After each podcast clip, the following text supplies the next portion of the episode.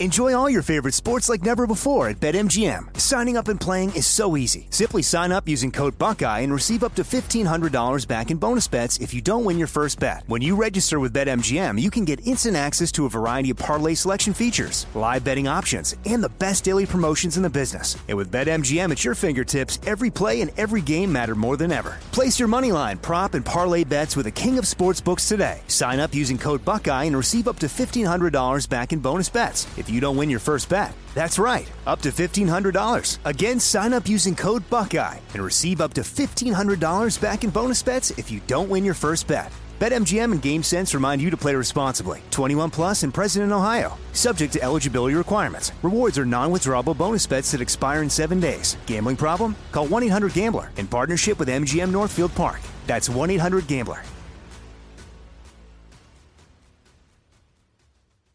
This is your moment, your time to shine, your comeback. You're ready for the next step in your career and you want an education employers respect. So you're not just going back to school, you're coming back with Purdue Global. Backed by Purdue University, one of the nation's most respected public universities, Purdue Global is built for people who bring their life experience into the online classroom. Purdue Global, Purdue's online university for working adults. Start your comeback today at purdueglobal.edu. What's up? This your boy Lil Duval, and check out my podcast, Conversations with Unc, on the Black Effect Podcast Network. Each and every Tuesday, Conversations with Unc podcast feature casuals and in-depth talk about ebbs and flows of life and the pursuit of happiness. Unlike my work on stage, I tap into a more serious and sensitive side to give life advice and simply offer words of encouragement, yet remind folks to never forget to laugh. Every Tuesday, listen to Conversations with Unc, hosted by Lil Duval on the Black Effect Podcast Network, iHeartRadio app, or wherever you get your podcasts. Presented by AT&T. Connecting changes everything. Hi there, I'm Zach Braff. And I'm Donald Faison. We're real life best friends, but we met playing fake life best friends, Turk and JD, on the sitcom Scrubs. 20 years later, we've decided to rewatch the series one episode at a time and put our memories into a podcast you can listen to at home. We're going to get all our special guest friends like Sarah Chalke, John C. McGinley, Neil Flynn, Judy Reyes. Show creator Bill Lawrence, editors, writers, and even prop masters will tell us about what inspired the series and how we became a family. You can listen to the podcast Fake Doctors, Real Friends with Zach and Donald on the iHeartRadio app, Apple Podcasts, and wherever you get your podcasts. Support for today's show comes from the Life is Good Ping podcast. Join the co founders of Life is Good, Bert and John Jacobs, as they talk to influential musicians, athletes, business leaders, and everyday people about the role of optimism in their lives. And they'll also end each episode with a ping pong charity challenge where the winner gets to donate to their charity of choice. How cool is that? The Life is Good Ping podcast kicks off Thursday, June 13th this week with the legendary Ringo Starr. Subscribe now on Stitcher, Spotify, or iTunes and add some good vibes to your day. Now, here's the show.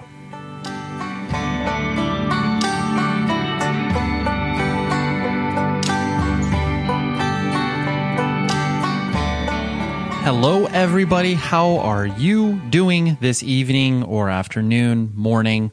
You know, maybe maybe you're like an early morning podcast listener or jogger. You know, you like you like listen to this in your car. Maybe there's so many places that you can listen to this, but I just appreciate that you are listening to this. I'm Ray Harkins. You are downloading. I was about to say tuning in. That's not that's not the proper verbiage. You are downloading this thing because you care about independent music and the people that make it up whether it's men, women, whether it's playing in a band, running a record label, it does not matter as long as you're involved in this thing. Thank you for downloading this thing.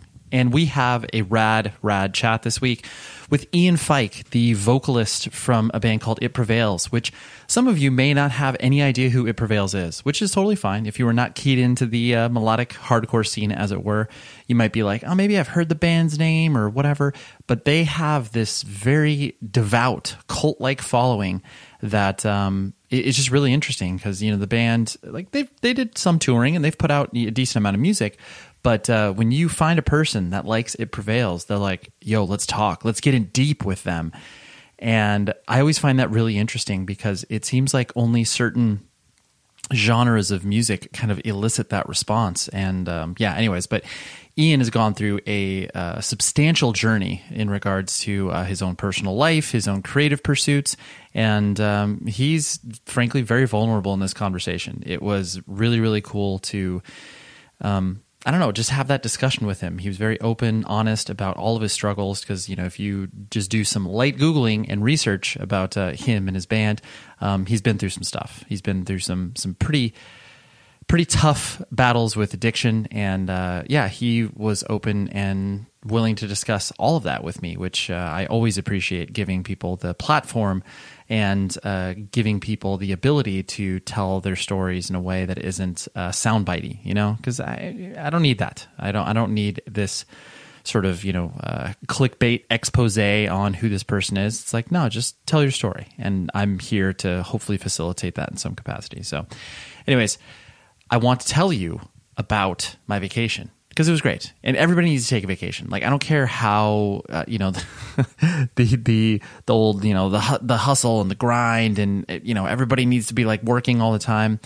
You got to unplug. You have to be and when i say unplug it doesn't mean that you're like all right i'm gonna you know put my phone in a lockbox and i'm never gonna look at it. It's like no you can just you know scale back and you can still feel like you're connected and you know you don't feel like you're underwater when you go back to work and you know like that that that stuff that's the world that i exist in. You know i don't completely unplug but it's just it's nice to be able to be like oh yeah i don't i don't need to respond to that right now. It's fine. It's fine. It's totally fine.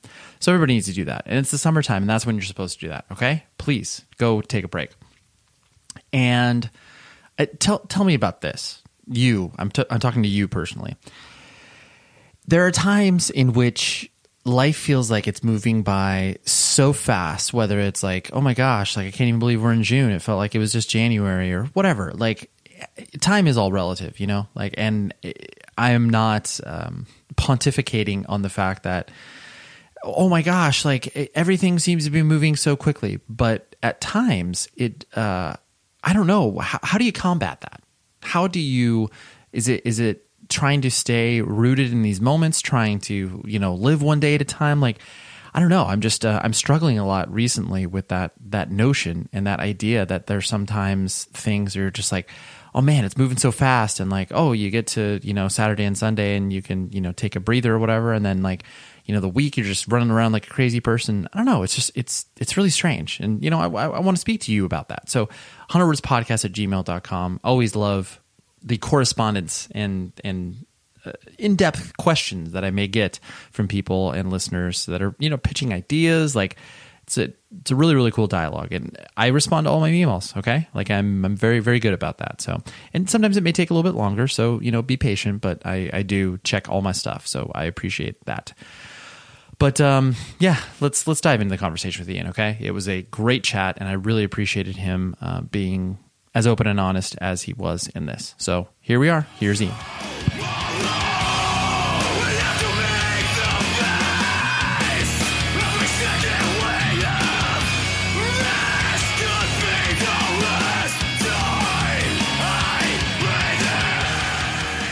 still to this day, it's one of the like a very unique experience that I had with It Prevails, where uh, I, I'm fairly certain that Rise had this is I was working at uh, Century Media and I'm fairly certain Rise sent me like a promo package of, you know, all their newest releases.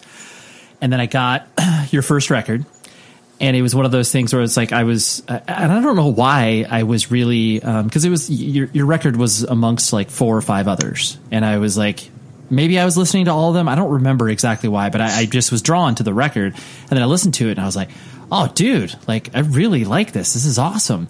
And then I remember looking at the liner notes, and then in the thank you list, I was like, they thank Taken in here. I was like, I, that was honestly the first time that had ever happened to like, you know, me or the band or anything where I was like, I don't know these guys at all, yet they thanked us. Like, and I mean, I could see why, obviously the sonic similarities that our bands have, like it makes sense, but it was, um, yeah, I don't know. It's just like super flattering. And if I'm not mistaken, I think I may have like emailed you or reached out in some capacity to be like, dude, you guys are really, really good. And I, I don't know. Does, does that, I mean, did, does me reaching out sound familiar at all? Cause I, I mm-hmm. think I did. Yeah, no, you definitely did. You know, it's funny that you mentioned this because on both ends of that whole situation, it's like, you know, w- when you're like an upcoming band or a band that releases a debut record and you put in your influences as, you know, thank yous, you only hope that one of the members of those bands would would actually read it, come across the record and, you know, and therefore reach out from there, man. That's just that's awesome. Um, Yeah, but I do sure. remember you reaching out, and I can't remember uh, what platform it was on. Maybe even MySpace at the time. But That's true. Yeah, it could it could have been that. Yeah, I just I, th- that is true because I, I guess I didn't think about it from your perspective where you put all the bands that you are you know inspired by as a little like hey you know we, we know you exist and we really like you. And you know maybe one day that like we'll, we'll get to know you or play with you or whatever. But yeah I, I didn't think about it from those that that perspective. But yeah that totally makes sense. Yeah, man, it's it's like a dream come true to hear that. I never knew that that was something that you know led up to why we first started chatting. But I remember that um, when you reached out vividly, and um, shortly after that, you know, was was when we or when you guys invited us to play your reunion show. What was it, thirteen years ago yeah or so? That's right. That's right. Yeah, yeah. yeah, it's very true because it. Um, I think it was one of those things too, and I'm sure I know that you have experienced this completely, where there are, you know, I mean, melodic hardcore is always, you know, ridden waves of popularity, like every other subgenre of, you know, whatever style of aggressive music you're playing. But uh, it, it always felt like there were. Um, I don't know, you always craved to have more bands. Like it just seems to be that there's always like, oh yes, like heavy metallic hardcore bands there's always going to be, but then like you're like, well, but the sense of melody, you're like I can find like maybe one in 10 bands that kind of have that. Um and, and so I'm guessing like with it prevails you always like, you know, even when you're actively touring and playing with bands, um you, did you feel like you never really I guess like fit into a lot of places so to speak? Definitely. Um, I, I, I, I can relate with that concept of like yearning for other bands to kind of like continue it or, you know, just be there with you when you're, when you're trying to do it. You know, when we started this band, um, it was kind of, especially in our area, there was no band really doing it, um, up here in Oregon. And, but growing up, you know, I, I have an older sister. She kind of got me into the whole underground music thing, and furthermore, um, showed me bands that kind of sparked my passion for it. Uh, this subgenre, you know, back when I was real young, it wasn't called melodic hardcore yet. I'm sure you can relate. It was called melodic metalcore or whatever. It didn't really even have a name for some people, but when you know, I saw I'm trying to think here what the year it was. It was probably around 2004. I saw Taken play with It Dies Today in a in a real weird venue here in Portland, and I was very young. I was probably 15, and man, that was one of those shows that um, kind of lit the fire, so to speak, for for me to want to do it. You know, and I never really um, knew if we would capture those things that you guys, you know, or other bands akin um, kind of footed the way for. But it was something that I always, from that those younger years, that I really wanted to do. And going forward, as I got older and It Prevails started release releasing more music, and I noticed this kind of boom of the melodic hardcore sound in the you know late 2000s like 2008 2009 and then even up until probably 2012 and then it kind of died off again for a little while and you know just recently you know i've i've been trying to dive back in and, and find more of those bands and and there are still some but it's definitely um i feel like it's still a niche genre in the sense of people who do it right you know like uh i know that sounds kind of silly but in my opinion like Sure. that do it that do it justice you know not not just doing it to do it Sure. Yeah. No, it, it's true. It definitely, and plus the people that gravitate towards uh, this style of you know aggressive music is really uh, you know people like get it like they they seek it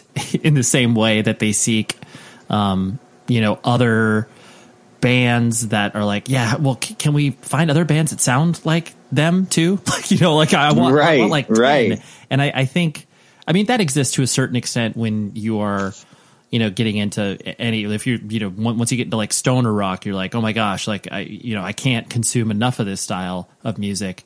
But then it, but it, it just seems there are certain genres that seem to really capture this this you know very large momentum of when people get into it they like really get into it as opposed to like oh yeah i'll slowly roll this out over like you know 10 years. It's like no i, I need to know everything immediately right now. Right. And it kind of creates this like mis- like mysterious like cool factor like that people really want to attach to the band or you know to they just want as much out of it as it could as they could possibly get you know? They want to know the backstory they want to know um, meanings for individual songs um, you know things like that. And truly i don't think i can find that in many other genres quite the same that we find in melodic hardcore.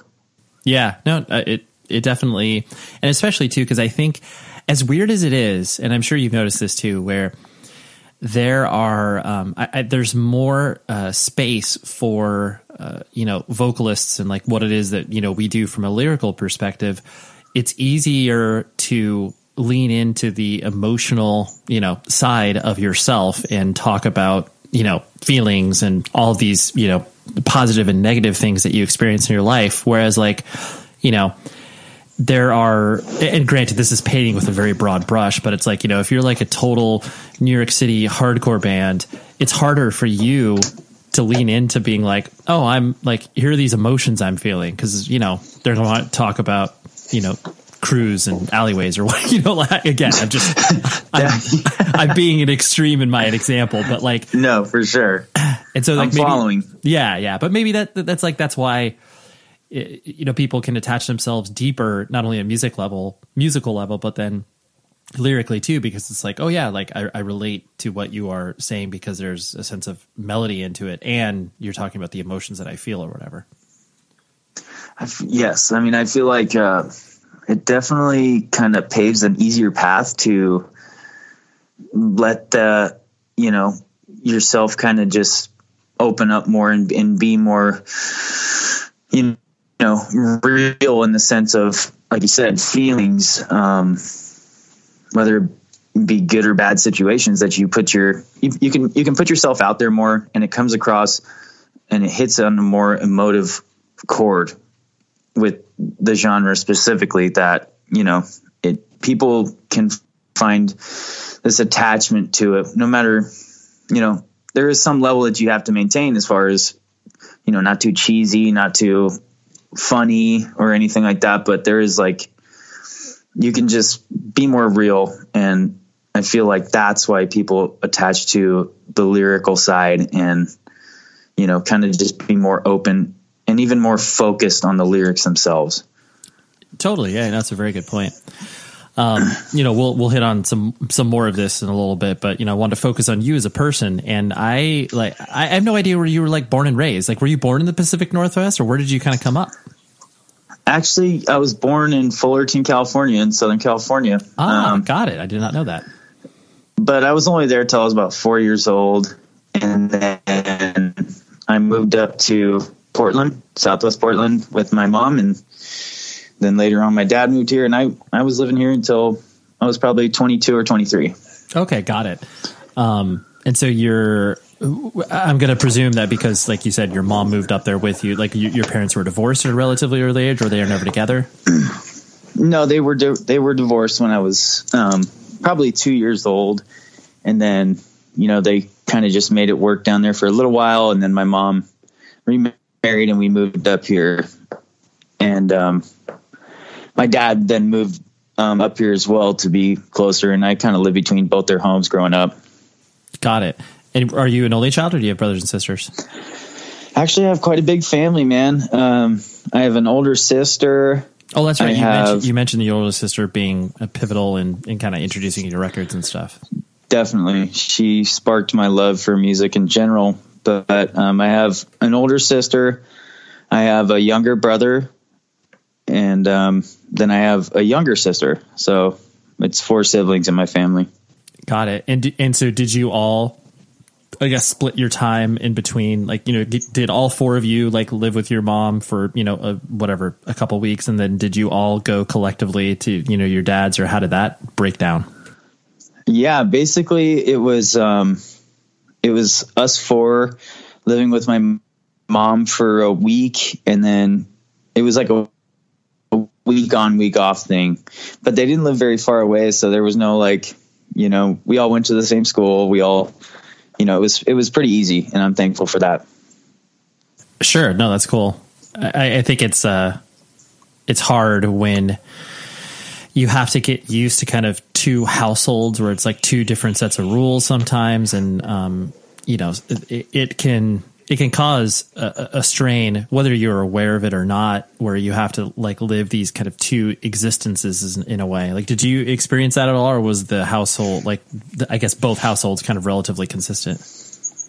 Um you know it's i basically um my mom she um, when she first remarried she remarried a man that um was pretty hard to be around, and he was pretty um, stern and, and very strict. And he was an older gentleman, and he was uh, ex-military.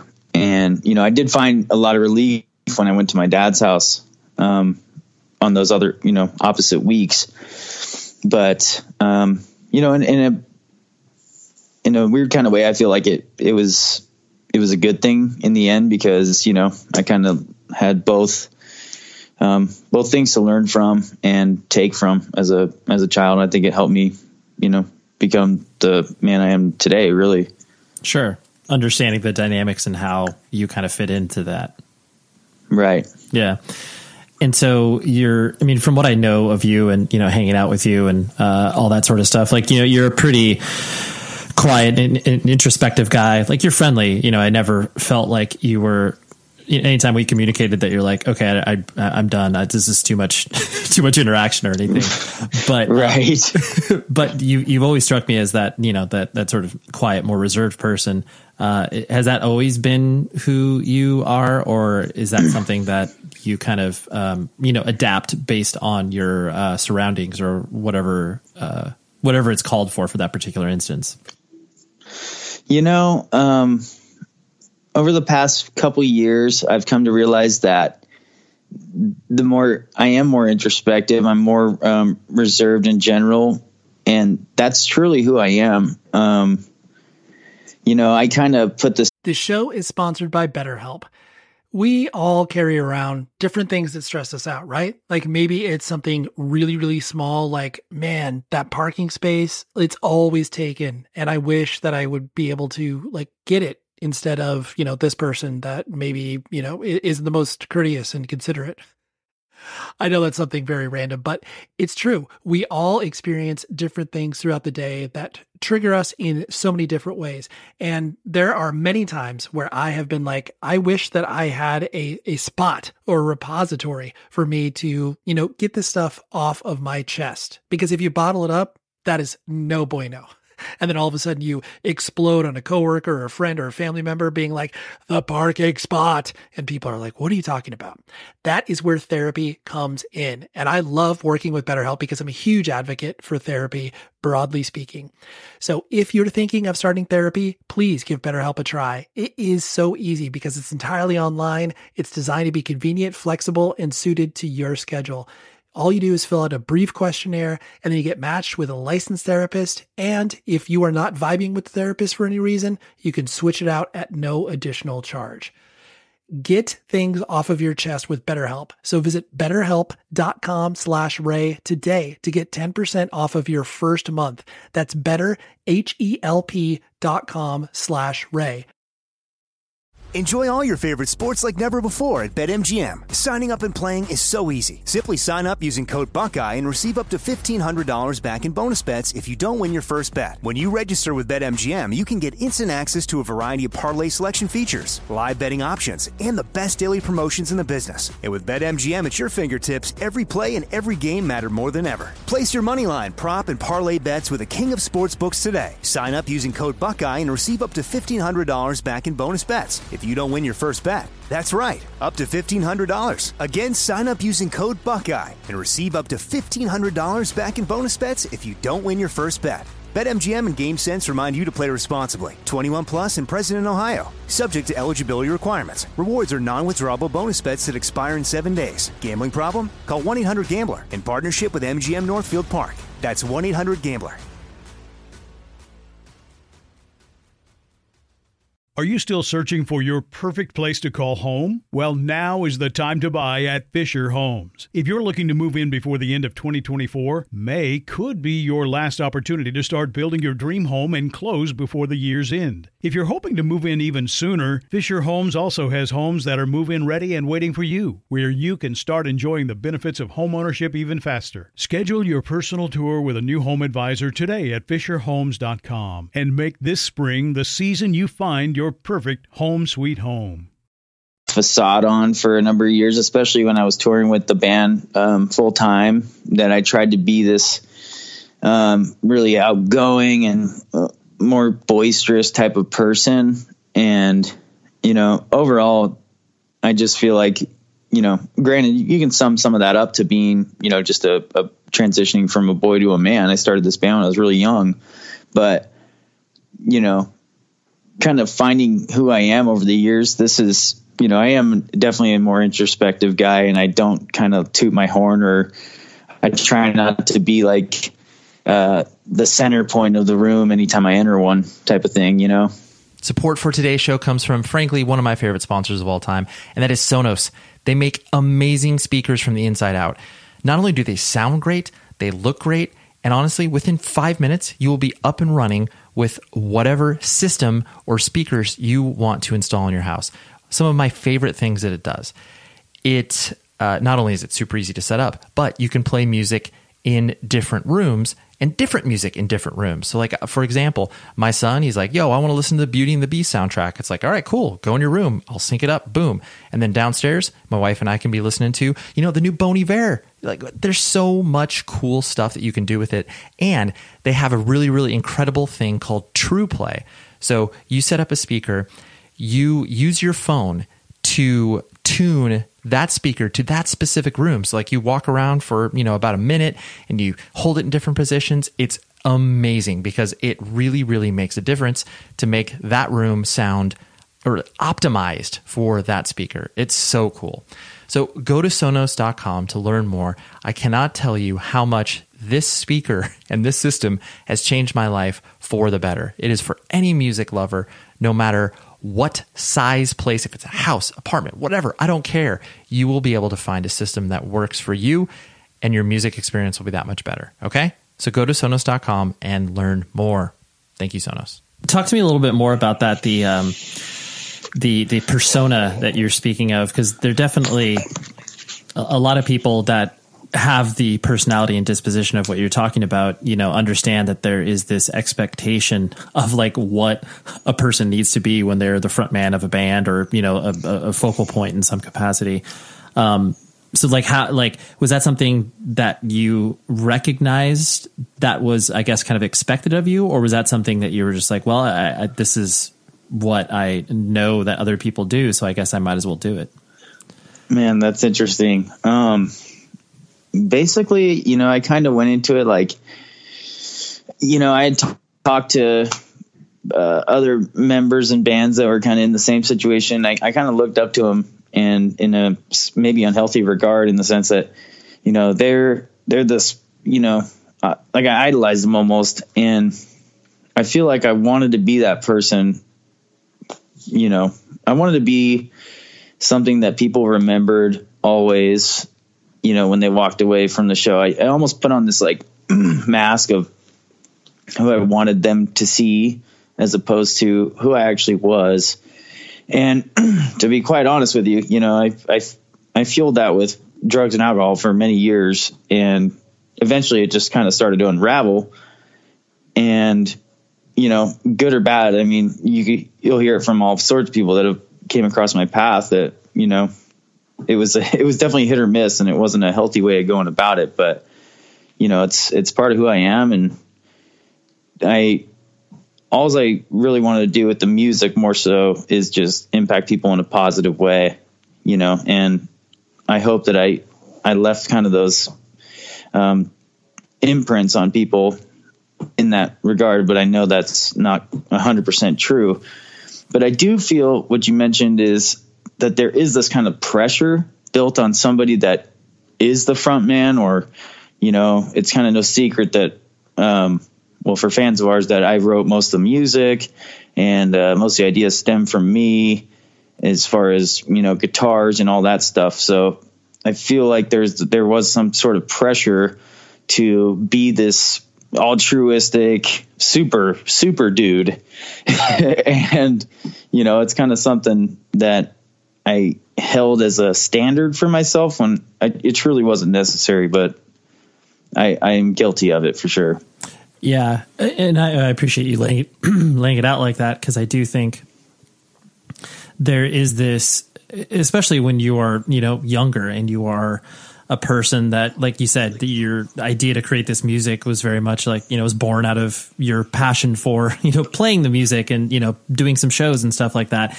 And it isn't until you're, you know, put on like you put yourself on stage and you start to realize like even a small influence. You know you play a show in front of 10 people and then all of a sudden like five of them are really into your band. It's like that's a weight you know? And you don't like you just want people to like your music and let alone have this uh, uh, this expectation of you, that, uh, just based on what they know, you know. Um, and so, yeah, it, it is interesting to kind of navigate that as you are, you know, you're a child yourself. Like you're only right. two or three years older than the people who are attending the show. yeah, man, it's uh, I've you know, um, it was always kind of like a fine line where you know, sometimes I didn't really want to be that guy. You know, there were days where I was just like, man, I don't, I don't know if I have the energy for this, you know, day in, day out. You know, I'm sure every touring musician comes across that, that place where they're just like, fuck, man, I don't, I don't know if I can, if I can be that guy tonight, you know, but you get up there and, and you do it anyway. And I feel like, you know, you just hope that it comes off as honest and, you know, usually for me, it was you know, some nights I wasn't feeling it or whatever, but when we would get up on stage and, and do it, we, you know, I'd always, I'd always feel better and more connected to those people as opposed to when I was off stage, you know, it's just, it was easier for me on stage than off stage for sure. Yeah, that makes sense. Um, so like you said, your your sister was was pretty pivotal for you getting into you know music and everything like that. Was it a matter of her introducing you to like the more independent variety, like you know the punk and hardcore stuff, or was that uh, someone else's doing? Um, you know, it was kind of like I don't know. My dad was kind of like an old school punk rocker. He just kind, you know, he grew up in Los Angeles. Um, he just kind of showed me bands through the door, but they didn't really like, you know, it wasn't something I was like too stoked on until my sister, you know, she was, she's four years older than me. Um, and when I was probably 13 or 14, she started showing me bands, you know, she introduced me to, um, Shai Hulud and, um, a few other bands akin, you know, that I just kind of really just, it sparked my love for music in general, truly. But from there, you know, it was like right when internet was kind of like, you know, bands were using it. So it was almost harder to find the bands that, you know, sounded similar to something you enjoyed. It was much harder. You know, it's not like Spotify today where it's like, oh, similar artists, here we go. Um, you know, but yes, she was, she is the person, you know, she still, we still trade music that we're listening to and you know that we're stoked on but she was definitely the the person that got me into the music that you know I continue to play today really sure sure, sure. that's cool um the and so like I mean, what stuff were you? I mean, like you mentioned, you going to you know that show in Portland. I mean, I, I still remember that too. Or yeah, I was taking Alexisonfire between the buried and me. Yes, today, such a good tour. Yes, um, man, it was man.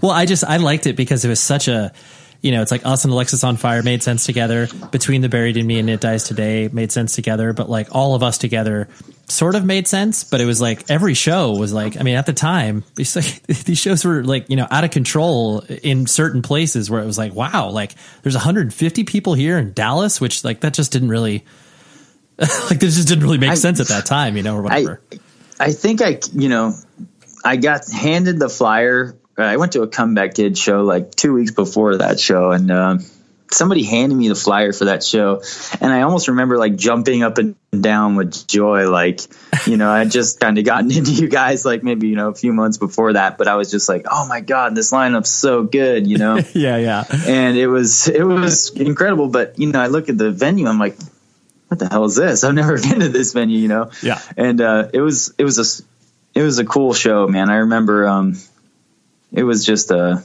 it was a spectacular night. There was a lot of shows like that for me around that age. You know, I was like I said, I was pretty young, but you know, my sister was there with me at that show and for many shows after that. But that's cool. So you guys were uh, you guys were basically kind of like show buddies. You would you would go to.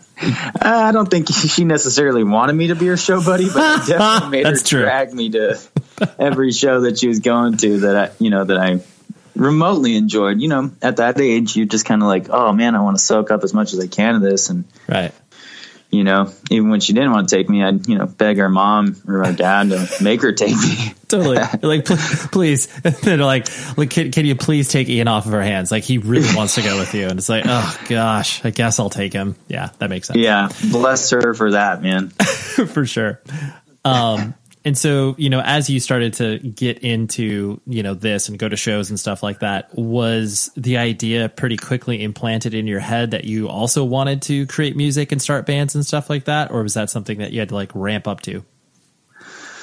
It was. Um, you know, once again, um, my sister started to date this guy named Kyle, who she's married to today. Um, but he was in this band around here. It's like a, you know, more rock alternative band called Catisfy. They were on Hopeless. Um, but they used to throw these parties and shows. They had this cool house up in uh, off Barnes Road here in in Portland, and at the, those parties, you know, I was always wearing a band shirt, you know, um, and I was introduced to two guys that are still friends of mine today. Uh, one's an original member from It Prevails, uh, Alex Cucci. Um, he's our original guitar player, and and then my buddy Tony, who did play in It Prevails for a short time, but he went on to um, me and him both went on to start the band American Me. And I met those guys. They were both a few years older than me, and basically, since the first time I met them, we were inseparable, and we ended up starting, you know, this idea of, hey, you know, I was playing in this band in, in high school that, that was also a rise band called um, Ever We Fall. I was playing bass for them. Oh, I didn't know that. Yeah. I mean, I remember the band, but I didn't know that. That's funny. Yeah, I did like my first US tour with any band with those guys um, when I was like 16 on summer break. It was, it was wild, man. But uh, from there, you know, um, they wanted to go do it. You know, they were all graduating high school. I was still doing school, and um, basically, you know, I wanted to I wanted to play melodic hardcore, the version I knew of it at that time, and not quite sure on you know how it would ultimately sound, but I knew, hey, these guys. They're super cool. Alex was from Philly. He grew up in, you know, the East Coast um, hardcore scene. He showed me bands like Harvest and Burn and you know tony showed me bands like uh, beloved and stuff like that where ultimately we came together and we started toying with this idea like hey we want to make our own version of all these cool bands that you know that we've come to love. So basically in their apartment we just kind of started writing riffs and seeing how it came out. Got it got it. That's cool. And then you know, like fast forward to where you know you you start uh, working with Rise and you know having the idea to tour and all of that sort of stuff. Um, was that uh, you know were you excited to tour based on your previous experiences, or was that something that you kind of were like, well, I know, I, you know, I know we got to get out there and, and, promote the record and stuff like that. Um, you know, how how did that all tra- like kind of kick around your head? Man, it was. Uh it was something like I couldn't be stopped to do. You know, it's like I really had this strange yearning to to do it from you know 17 on. I graduated when I was 17 from high school, and we had um, released our first EP, the Indelible EP, and you know. From there, we kind of just played locally. We did a West Coast tour, and then we wrote some demos, and I had known Craig already from being with Ever We Fall, and we recorded some demos for the inspiration, um, and we sent them to Craig, and he was basically like, "Man, I'm all for this. You know, let's get you in the studio and and, and track an album." So we tracked the album with Chris Crummett. We, you know, it was the inspiration. We were we were all super excited. Um, we were are very confident with our sound. And you know we just we couldn't be stopped. We wanted to hit the road. Our first tour kind of ended in disaster. Our van broke down but we just took the greyhound home and got another one and, and continued to hit the road. Right. Undeterred. Undeterred. Against better judgment looking back on it you know sure sure. we could have prepared a little better or whatever but we were we were super young and it was something we were determined to do. Yeah did you have any notion in your head that like you know from a, a sort of career perspective were you like you know because at, at, that point like there were some roadmaps that bands could look at to be like oh yes like i can you know whatever quote unquote making a living is out of a band. Like you know there was at least some uh, connective tissue where you could be like oh well poison the well did it so like you know maybe like we could try that. Um, or was the business stuff just something that you you know encountered because you obviously had to? Well, you know, it's like we did see bands like coming through town, you know, every three or four months, like, and when they weren't in our town, they were somewhere else. We saw that it was possible to maintain a life on the road, so long as you held the interest and you know, you know, love of your fans, and that was something Enjoy all your favorite sports like never before at BetMGM. Signing up and playing is so easy. Simply sign up using code Buckeye and receive up to $1,500 back in bonus bets if you don't win your first bet. When you register with BetMGM, you can get instant access to a variety of parlay selection features, live betting options, and the best daily promotions in the business. And with BetMGM at your fingertips, every play and every game matter more than ever. Place your money line, prop, and parlay bets with the king of sportsbooks today. Sign up using code Buckeye and receive up to $1,500 back in bonus bets. If you don't win your first bet. That's right, up to $1,500. Again, sign up using code Buckeye and receive up to $1,500 back in bonus bets if you don't win your first bet. BetMGM and GameSense remind you to play responsibly. 21 plus and present in Ohio. Subject to eligibility requirements. Rewards are non-withdrawable bonus bets that expire in seven days. Gambling problem? Call 1-800-GAMBLER in partnership with MGM Northfield Park. That's 1-800-GAMBLER. Are you still searching for your perfect place to call home? Well, now is the time to buy at Fisher Homes. If you're looking to move in before the end of 2024, May could be your last opportunity to start building your dream home and close before the year's end. If you're hoping to move in even sooner, Fisher Homes also has homes that are move in ready and waiting for you, where you can start enjoying the benefits of homeownership even faster. Schedule your personal tour with a new home advisor today at FisherHomes.com and make this spring the season you find your your perfect home sweet home. Hey, this is Jodie Sweetin from the podcast How Rude, Tanneritos. As a nostalgic voice from your past, I'm here to remind you that amongst the stressful and chaotic existence we live in 2024, you deserve to get away. It's time for a vacation, no matter when you're hearing this. And let me tell you how you'll get there. The 2024 Hyundai Santa Fe. Want to bring the family to the mountains with the Santa Fe's available H-Track all-wheel drive? Well, it's got standard third row seating and available dual wireless charging pads for the kids who just want to stare at their phone and not talk to you. You know what I mean. Visit HyundaiUSA.com or call 562-314-4603 for more details. Hyundai, there's joy in every journey. That we knew took hard work. We knew it wasn't something that was going to just be be handed to us, rightfully so, and as it were. But we just kind of said, you know, this is what we want to do, and we definitely lost our ass like any other band for the first, I don't know, eight months on the road, maybe more. You know, the full cycle of of the inspiration. We, I don't think we made any money whatsoever. right, right, right. But it it made you know it it kind of started almost to pay for itself, and the experiences. I'm sure any touring musician can agree to that, but that's what kept us wanting to do it, you know.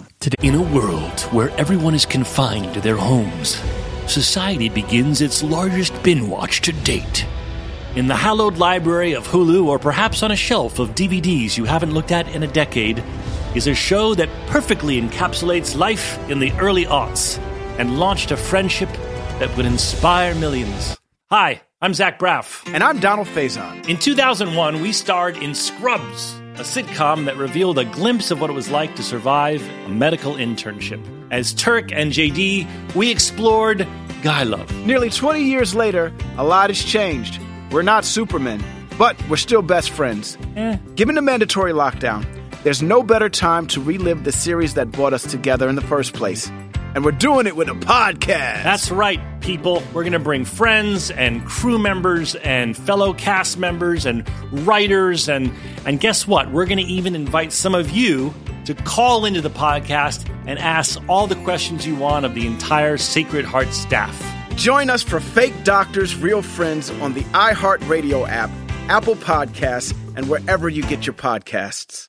Today's show is supported by Earbuds Music. Now, you've probably run into this problem so many times where you're like, oh man, here's this rad record I'm listening to. What's the best way to share it with my friends? It's like, oh, I take this, this screenshot and send it to a group text, and then people are like, all right, I got to dive into my thing. No, Earbuds is the best way to share music. It's a social music app that syncs with your Spotify Premium or Apple Music account and allows you to broadcast your music to friends in real time. So, whatever you're listening to, whenever you can send it to your friends and they can listen along with you. So, it functions exactly like social media there's chat, interactivity, and then you can share your music, which is the most important thing. And it's completely free. You just need an Apple Music or Spotify Premium account. And if you can't make it to a live stream, you can dive back in. So, you know, say you're sharing it with a friend and they're at work, they're like, yo, I'll get back to it. And boom, there it is right there. I think this app is absolutely incredible. There's a soundtrack channel because I'm a huge soundtrack fan and I'm able to listen to that. Uh, you know, a bunch of different people are streaming stuff. And then I'm also diving back into the archives of the streams of people who have, uh, you know, put together some really, really good playlists. And I love this so much. So never miss a beat. Download earbuds on the iOS App Store now or go to earbudsmusic.com to learn more. It's great. Dive in. Now, on with the show. You graduated high school early. Was that because you were just like, yo, I can't wait to get out of here and I want to take as many classes as I possibly can? Or was that was Uh, there something else? Actually, I kind of I started school early, so I was in kindergarten at age four. So by the time I, you know, was exiting high school, I did take like a fast track program. Um, in order to do that, I did, you know, I still graduated with my class at 17, but I was done, I think, in, you know, March or so of 2004. Sure. So, So you were just young. um, you were just young for the your graduating class. right, right. Yeah, I was just like one of the younger guys. Right. Um, and so then, you know, like uh, when you were, you know, making the band a sort of central component of your life as far as like, you know, touring and putting up, you know, music when you could and everything like that. Um, you know, what were you like as you came home and I am presuming you're working a job, like, you know, what sort of job were you doing? Like how, how did all those things kind of coexist with one another? Man, uh, it's it's just kind of a wild thing, you know. Like, uh, my mom had a home in Southwest Portland that I would she would like kind of let me stay at here and there, and then our guitar player Brian, um, he too had a mom that was super cool and let us let us stay there in between, you know, treks on the road. And I worked a lot of, you know, between the ages of 17 to 20, basically, I just worked for temp agencies, you know, a lot of warehouse work, production stuff, um, stuff that I could, you know, easily exit from when when tour when came I up. Yeah. when tour came up, and you know, it was it was easy for me. I didn't really, uh, you know, I didn't feel bad about it either at that time. Sure. Yeah. You're like, well, I have to go on tour, so it looks like I'm quitting this job, and I'll find another one when I come back. exactly. And I know I'm not the only guy who's gone through that, but it was uh, at that time, you know, that was something that that was uh, that was easy for me to do. Now we, you know, towards the end of the inspiration was, you know, it's already been out for like a year and a half. We, uh, you know, we were like, well, we can't just keep touring this record. We gotta, we gotta write another one. And, you know, we said, well, and that's about the time when we had a couple members say, mm, we're to leave, you know, I, we want to do something else. So me, Aaron and Cam went home and, and started writing the, uh, our second record, Capture and Embrace.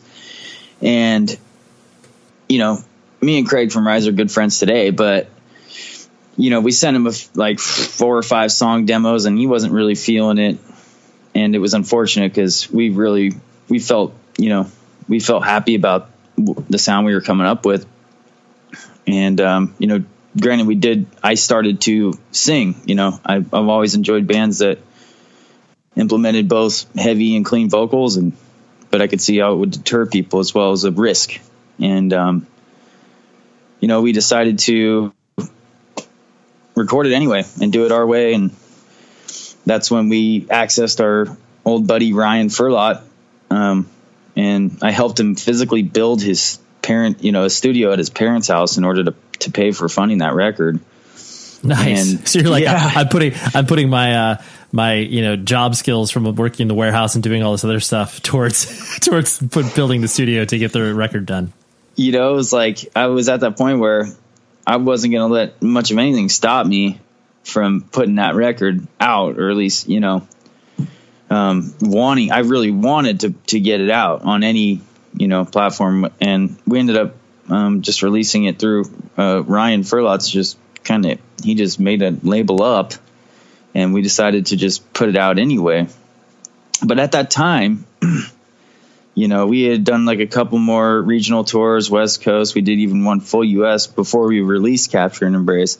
And uh, man, even more members were just like, uh, "This isn't something I want to keep doing." You know, it's not it's not lucrative. It's not it's not something that's paying off. So at that point is kind of when we we took a, a a break for a couple of years.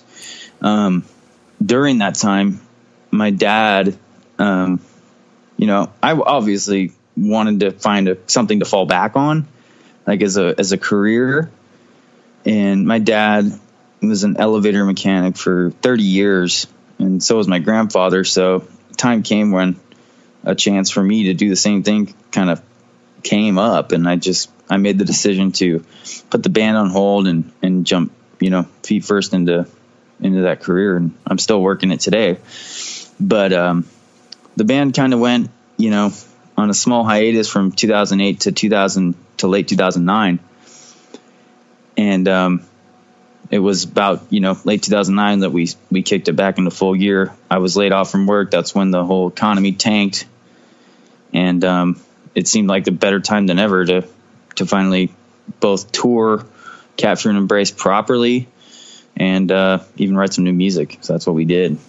Got it. Yeah, I was going to ask you a little bit later with you know you're the uh, elevator repair. It's elevator, or is do you do elevators and escalators, or I do, yeah. Okay. So, yeah, my union, it's uh, we we can be asked to work on elevators, escalators, and even dumb waiters and those moving walk platforms at the airport and stuff like that. Oh, sure, yeah. That's um, that's uh, it's really really cool that it's a family tradition behind that because I mean, it, you know, for most people, and I'm sure this has been expressed to you, where it's like people are like, what? That's a weird job, dude. Like, where the hell did you get into that? But the fact that you can like, oh yeah, like my dad and my grandpa did that, and you're like, oh, I see.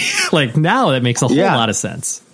It does, you know, and it's like it's it's something that I was like you know, especially when I was younger and just started It Prevails and we were touring, I was just like, ah, I don't really want to do that. I don't know what I want to do, but man, that you know, growing up, it just kind of seemed like that's what I'm going to have to do.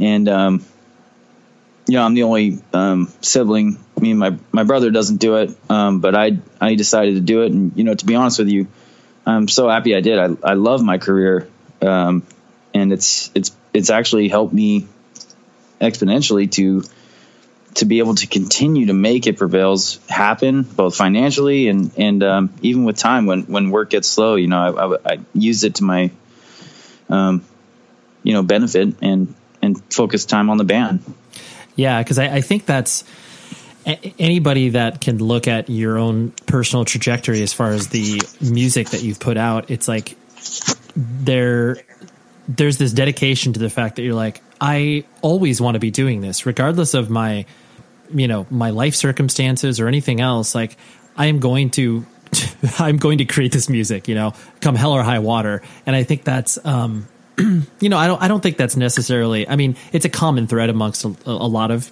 artists where they're like oh yeah no matter what i'm doing I, am like i don't I, I I could be making zero dollars at it and i'm still going to be doing it.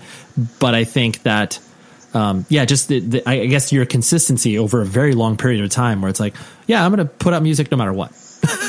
you know, it's like I've kind of like tried to take breaks, like where I don't do anything with music, and I find myself just, you know, like half half full. You know, I hate to say like you know half empty, but I just you know it's writing the music for it prevails, and then furthermore with the, a couple releases with Take Shape, um, I always just it kind of just popped into my head like songs or riffs or whatever, and I I found this huge release and outlet for just even creating the music, whether or not we'd tour it or not, or you know, do anything of that sort. But I've always like found this very, uh, you know, freeing thing as to just even create the music. It, it's a it's a huge help for me, you know, and I've always just kind of used that for what it is. Sure. Yeah. No, it's it's it's rad because I think that there is this uh, trap. I mean, less so now, but there's this trap that a lot of people that are pursuing creative endeavors fall into where, you know, life gets busy and, you know, oh my gosh, I'm pulled in a million different directions. I got family, I got work, all this other stuff. And then, you know, they kind of push their creative art to the side, you know, for, for many obvious reasons. But then when you never circle back on it and you never kind of give it that space to exist in, that's when, you know, I think most people can look at that and be like, oh man, that's sad. Like, what? Just, you can do it again. Like, you can do it still. You know, you can write right. songs or whatever. And it's like, oh man, that, that just, it's sad when, when that kind of goes completely away from people. Definitely. I mean, you know, I found, you know, bands that, that released a, a, a stint of good music and then, you know, you never hear from them again. And, at the end of the day, I at least wanted to give fans of, of It Prevails, you know, something that they can at least, you know, hold on to throughout the years, even though we didn't, you know, we kind of, we slowed down from touring, you know, six years ago. Oh yeah, totally. Um, and so the, you know, as you have, you know, kind of started and stopped and, you know, it's had so many different iterations as far as like, okay, you know, like once, you kind of were able to get the band, uh, you know, back together, so to speak, after your little mm-hmm. hiatus and put out some records on Mediaskare and stuff like that. Um, and you know, you had, uh, you know, people paid attention to you, and you did some, you know, regional touring and stuff like that. Um, you know, how how did you feel like? Uh, your your I guess mental headspace was as you were in those records because you know both of those like they have um, you know pretty dark moments in there. Um, you know, did you feel like you were at a good uh, place throughout the duration of that, or was that kind of you know the beginning of what you might you know define as like your your a downward spiral, as it were, where it was like I'm not you know I'm I'm not healthy, I'm not I'm not handling myself appropriately. Man, um, I want to say so. In 2000, late 2009, we started touring again. We just recorded and um, released our Findings EP, and you know, we, we wanted to kick the band in full gear. I didn't see a time when I would be going back to work anytime soon. Um, and I was getting unemployment. So that was pretty cool. And it was able to fund us even further. But we wanted to put out a new record, and me and Aaron, the drummer, uh, our original drummer, he, me and him sat down and, and wrote the Ruin of Stroma over the course of a few months. And during that time, you know, and I think a lot of our fans can relate to it, the the overall sound of that record is very melodic. It's very, um, it's very upbeat. The lyrics are very positive, um, and that's kind of like where, I mean, I was heavy into drugs and alcohol when we were recording that and touring the around that time, and I started step on a lot of toes with the, with other bands um, and members in those bands, and you know, I kind of started to fall into this very fine line of you know what version of me are you going to get type of thing.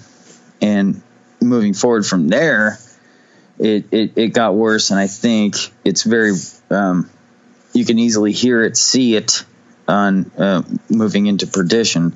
That record is definitely our darkest um, both musically and lyrically. Um, and you know it, it's kind of funny because I, I, I think about it now it's like man, I really put everything out there, you know, and it was for, for fans and, and people and, you know, even my family, they, they were just like the tone from Stroma to, to Perdition was just like a perfect, um, mirror image of, of where you were at, you know? Sure. So I think, um, you know, looking at it now, you know, I love Perdition as a record. I think the music's great. Um, I love Stroma too, but you know, it's pretty, you can kind of just see where I was at as a person and in mental state during both those records. Sure, yeah, that makes sense. Um, and like you, you mentioned, you're you're you know you're fully fully you know in the throes of you know using drugs and alcohol to kind of like were you using that as I guess um, I mean most people would define it as like coping mechanisms and you know escapism or like you know what I guess what attracted to you what what attracted you to those substances kind of uh, not initially because that's you know obvious. Like most people it's like you know they're 16 years old and they're like oh I want to get drunk or whatever. Um, right. but like you know what kind of uh, attracted you to you know kind of take those further steps to um, you know be deeper involved with it to where you know I mean at the time you didn't recognize you had a problem but right. You know it's like I spent a long time um, thinking what I was doing was was completely normal like most addicts uh, but basically, I feel it was definitely a coping mechanism. You know, I can see that now. But I thought, you know, I was I was damn sure that, you know, I was just a better, cooler person when I was loaded, basically. And you know, I, I also use this excuse for years where I'm like, oh, this is the only way I can write this music. This is the only way I can I can uh, channel this music is if I'm completely inebriated. and um, you know, call it you know what you will, but it was a it was a cop out, and you know, I was I'd gotten so deep in in using and drinking that is I had to come up with some sort of excuse to keep doing it because the fear of stopping. I mean, it wasn't even an option for me.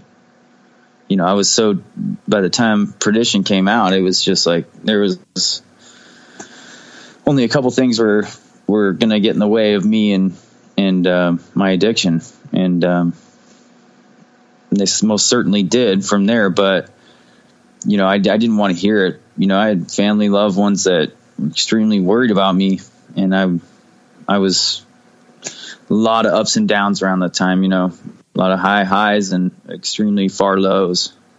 Sure, sure. And the um, you know, you because it's weird too and i'm sure that other people have expressed this like you know i mean you and i you know clearly didn't stay in regular touch i mean even though you know i knew you and i considered you a friend but like watching the you know quote unquote watching when i say watching right, it's right. like you know whatever a news website publishes the fact like oh you know ian you know ian from it prevails almost dies from a heroin overdose or whatever and like you know that makes people I mean, from a sensationalistic standpoint, it's obviously like, oh my gosh, like I can't believe that happened or whatever. Um, but then, you know, for you, I mean, you clearly were in the middle of it, so you could not have any perspective on the thing. But you know, were were most people that I guess kind of approach you after you started to kind of climb out of that hole, being like, um, you know, oh, why didn't like I, I wish I could have helped you sooner? Or like, you know, were a lot of people expressing that, or were a lot of people just like, hey, man, uh, we're we're glad you're here, regardless of you know any any failures that I had as an individual or whatever. So, I mean, there was a, a lot of both. Um, basic and even on the further end of that spectrum, the negative side, you know, I had a lot of people, um, you know, sh- share some, you know, very bad things with me that, you know, wish that I consumed myself basically.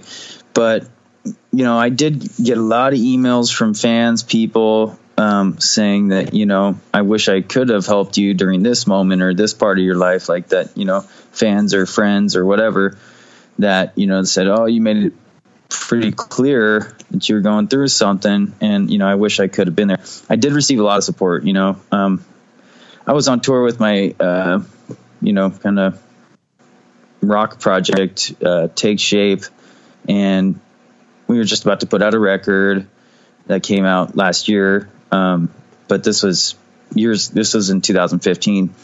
And, you know, I had let myself go so far into heroin addiction that, you know, nothing was, it was, it was sad because I stepped on so many toes of, of people that I still consider my great friends. And, and luckily they still consider me a friend. But it had gotten so bad that nothing to stop me until I reached that point, you know, where I did in fact uh, overdose on heroin. And, you know, from that, man, you know, it's like, how do you come back? That's how you feel. Like, how, how are you ever going to be taken seriously again? Sure. You know? Well, it's, and, and I imagine too, like not to interrupt your train of thought, but it's like there, you know, you, you probably feel like a walking cliche where you're just like, Oh my God! Definitely. Like, wow, a, a, guy in a band, you know, consuming too much heroin. It's just like, yeah, like, right. There's that feeling of embarrassment, I'm sure, in many respects too. Yes, definitely. Yeah. I mean, more. I mean, so much shame and embarrassment followed because it's like, you know, you read uh, Prevail's lyrics and then you're you're gonna look at the guy who wrote them and you're just like, what the fuck? Yeah, he's, he's full. Yeah, he's know? full of it. He's right. Full of, he's full of shit. Right. right. So, you know, and there was a lot of shame and stuff there, man. And I, you know, it was really, really hard for me to even consider making music again after that. I put even that, like I said, the release of that Take Shape record, Weightlessness, that got delayed for two years, you know, um, yeah. because I was just, I was done, man. I um, mentally, I was down to nothing. And, you know, I'd let so many people down especially my best friends, bandmates, family members. Um, and it was something that, you know, I, I, I can say now I hid from, you know, I did. Granted, I had a son, um, you know, he's almost seven. Um, but, you know, and I was trying to focus more, trying to get back in my career and, and really focus on that and stuff like that. So it was kind of an easy excuse for me to use, but the real reason was that I was, extremely ashamed of myself. And you know it didn't it didn't necessarily stop at the overdose you know. I sure i, I never touched heroin again and i haven't. But you know I, I found excuses and just continued to live in that um, addict mindset and further deteriorated relationships. And, and i didn't never really grew from it besides from stop using drugs and alcohol i mean that i didn't uh, I didn't grow mentally or spiritually from it until you know just over a year ago. Yeah, which I, I think is a really um, you know it's an important point because it's like yeah, like like you mentioned, like yeah, you can drop one substance, but like clearly there's five million other options of things that you can get into that are self destructive, and like you said, you're not um, you're not treating the the root issue like the addict behavior and then you're, all you're going to do is just this this vicious cycle where it's like if it's not heroin, it's cocaine. If it's not cocaine, it's you know painkillers mm-hmm. or whatever, and it's just one substance for another. And um, you know, you, you real i mean uh, you know having the perspective on that i'm sure like that that's where you really probably started to felt like you actually got work done on that man it, it, it took uh, another you know deep low so basically it's like i touched on this before but I feel like you know most men can relate to this in the sense that there's a period where you have to like find yourself as a man from boyhood,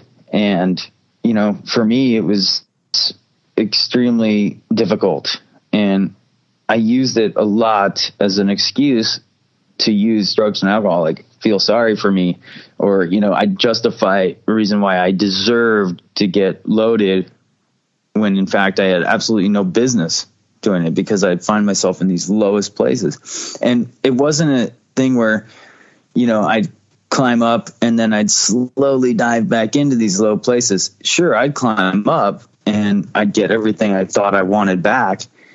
But then whenever I'd fall again, it would be deeper and deeper into those into those bottoms, you know. And it was uh it wasn't until, you know, I, I got to say recently where you know I, I made a huge um, change, and I have to live that every day, you know, and be extremely aware of of exactly where where these substances and choices are going to lead me every single time. There's no more there's no more questioning of where it's going to lead me. You know, I know exactly where it is. There's no gray area, and uh, both you know having that it's both freeing and also terrifying you know? Sure sure. Well i mean you probably just feel vulnerable in so many ways because you're like well i could i could easily end up back at this spot if i'm not extremely vigilant over the way that i um, you know conduct myself and you know make sure that i'm i'm checking in with how i'm feeling and all that other stuff. Exactly. I mean you know it's something I work on uh, daily. You know, I have I have people in my life, you know, my wife included, um, who you know, um, they expect to hear from me, and when I, when they don't, there's there's an issue, and you know that's how I that's how I like it because if I don't stay in that mindset of, of being completely aware, and you know, know and being able to touch, take an inventory. You know, that's what we say. It's like we take an inventory of of how I'm feeling, you know, what what am I susceptible to? And, you know, as long as you know that that's there, you're going to, you know, I I've acquired the tools now to where I can, you know, find know that it's going to pass and um, also, you know, I keep those dark places real close to my chest, dude, like because if I don't, then I'm fucked.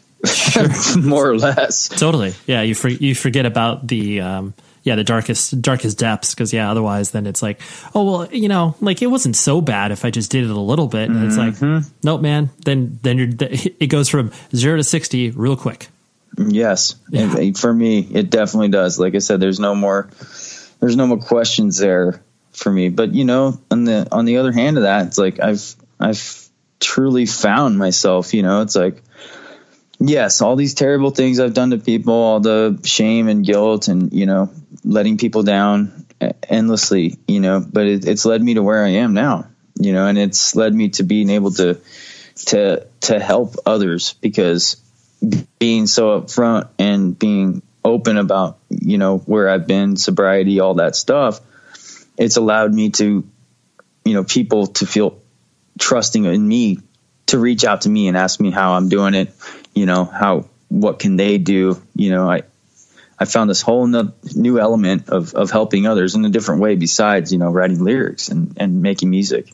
Yeah, for sure. Well, it's it's very um, you know people pe- people are are their their resilience and strength is only forged through you know uh, opposition and adversity and like yes, of course, uh, you don't want that adversity to be self inflicted, but at the same Right. time, it's like it, no matter what, it like it it, it comes for you in some way, shape, or form, and you have to know, like you said, you have to kind of grow into that, you know, adulthood and recognize the, you know, your shortcomings as a person, which everybody like has, you know, innumerably. Everyone that thinks that they don't, like, is deluding themselves. totally.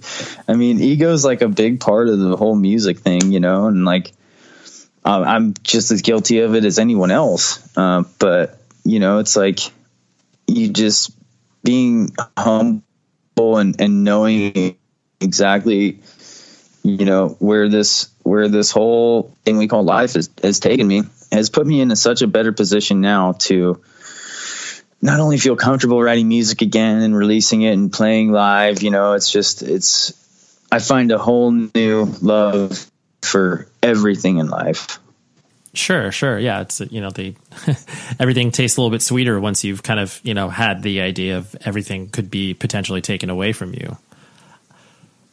Right. Yeah. Um, the last thing I want to hit on was the fact that um, you know you're again you are constantly figuring out ways to you know put put your music out there, play with different people, and you know k- keep the central focus of like you know it prevails alive. And it's funny because there you, no one should care about your band at all anymore you know? Like, you're right. Right like there there's so many there's so many other things going on. There's a million other bands that people have, could have gotten into um, but it prevails like you know it, it it sparks something inside people that have heard it and have that intimate relationship with the with the music.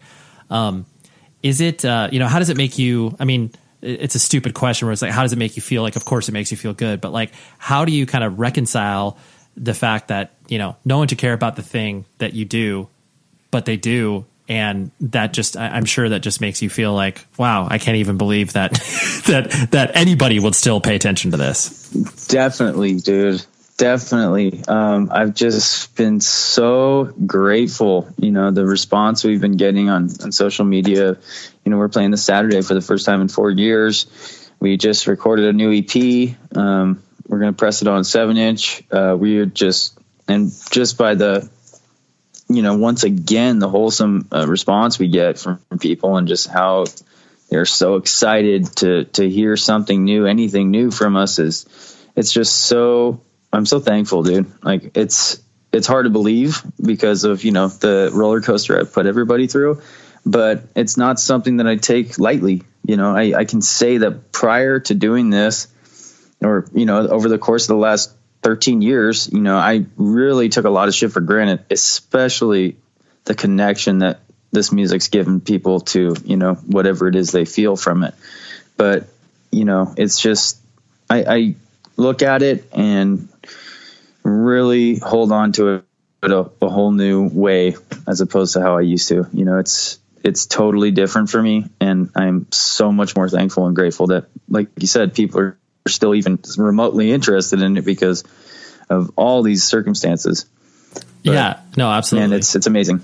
Totally, no, it's super, it's it's super cool, and like you said, it definitely, you know, it's it's more meaningful to you now than frankly probably the first record was or like you know some of the biggest shows you've played it's just like oh yeah like the fact that this can still exist in my life like that is really really special.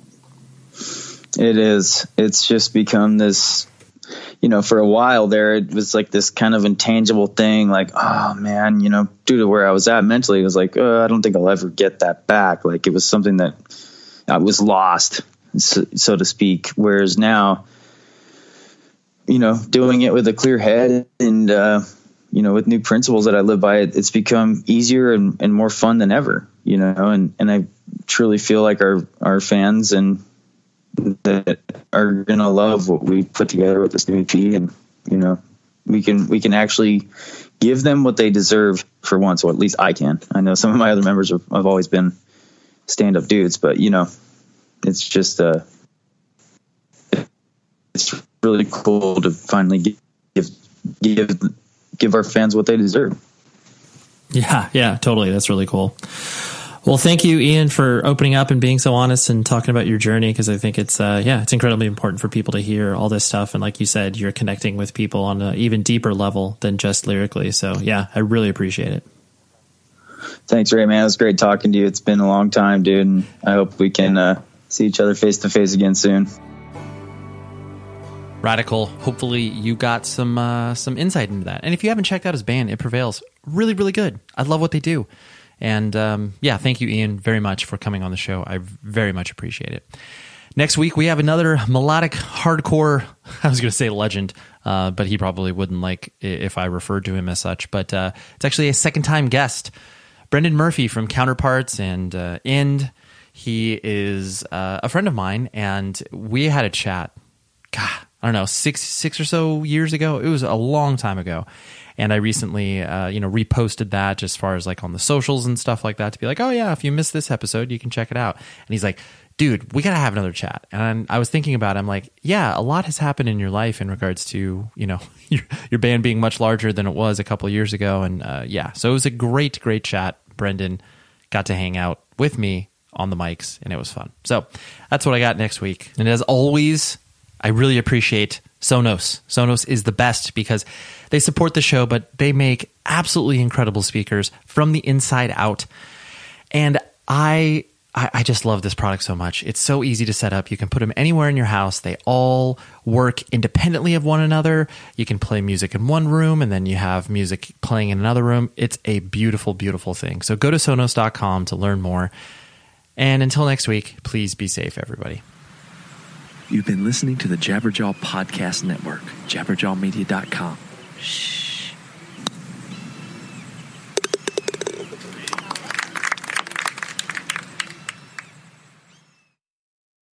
Hi there, I'm Zach Braff. And I'm Donald Faison. We're real life best friends, but we met playing fake life best friends, Turk and JD, on the sitcom Scrubs. 20 years later, we've decided to rewatch the series one episode at a time and put our memories into a podcast you can listen to at home. We're going to get all our special guest friends like Sarah Chalke, John C. McGinley, Neil Flynn, Judy Reyes. Show creator Bill Lawrence, editors, writers, and even prop masters will tell us about what inspired the series and how we became a family. You can listen to the podcast Fake Doctors, Real Friends with Zach and Donald on the iHeartRadio app, Apple Podcasts, and wherever you get your podcasts. The show is sponsored by BetterHelp. Trust me in saying that no matter who you are, mental health challenges can affect you, and how you manage them can make all of the difference. That's why everyone should have access to mental health support that meets them where they are and helps them get through. BetterHelp provides online therapy on your schedule. It's flexible, simple to use, and more affordable than in person therapy. Connect with a licensed therapist selected just for you. Learn more at betterhelp.com. That's betterhelp.com. Are you still searching for your perfect place to call home? Well, now is the time to buy at Fisher Homes. If you're looking to move in before the end of 2024, May could be your last opportunity to start building your dream home and close before the year's end. If you're hoping to move in even sooner, Fisher Homes also has homes that are move in ready and waiting for you, where you can start enjoying the benefits of homeownership even faster. Schedule your personal tour with a new home advisor today at FisherHomes.com and make this spring the season you find your perfect home sweet home. This is Amy Brown from Four Things with Amy Brown. Today, healthier is happening at CVS Health in more ways than you've ever seen. It's wellness destinations for seniors, including select locations with Oak Street Health and CVS Pharmacy. It's doctors, nurses, pharmacists, and everyone in between offering quality care and support virtually in person and on the phone. It's in home evaluations through Signify Health and meeting mental health needs through Aetna. And those are just a few of the ways that healthier is happening. To see more, visit cvshealth.com slash healthier happens together. CVS Pharmacy, Oak Street Health, CVS Specialty, Signify Health, and Aetna are part of CVS Health. Eligibility and services vary by location and individual.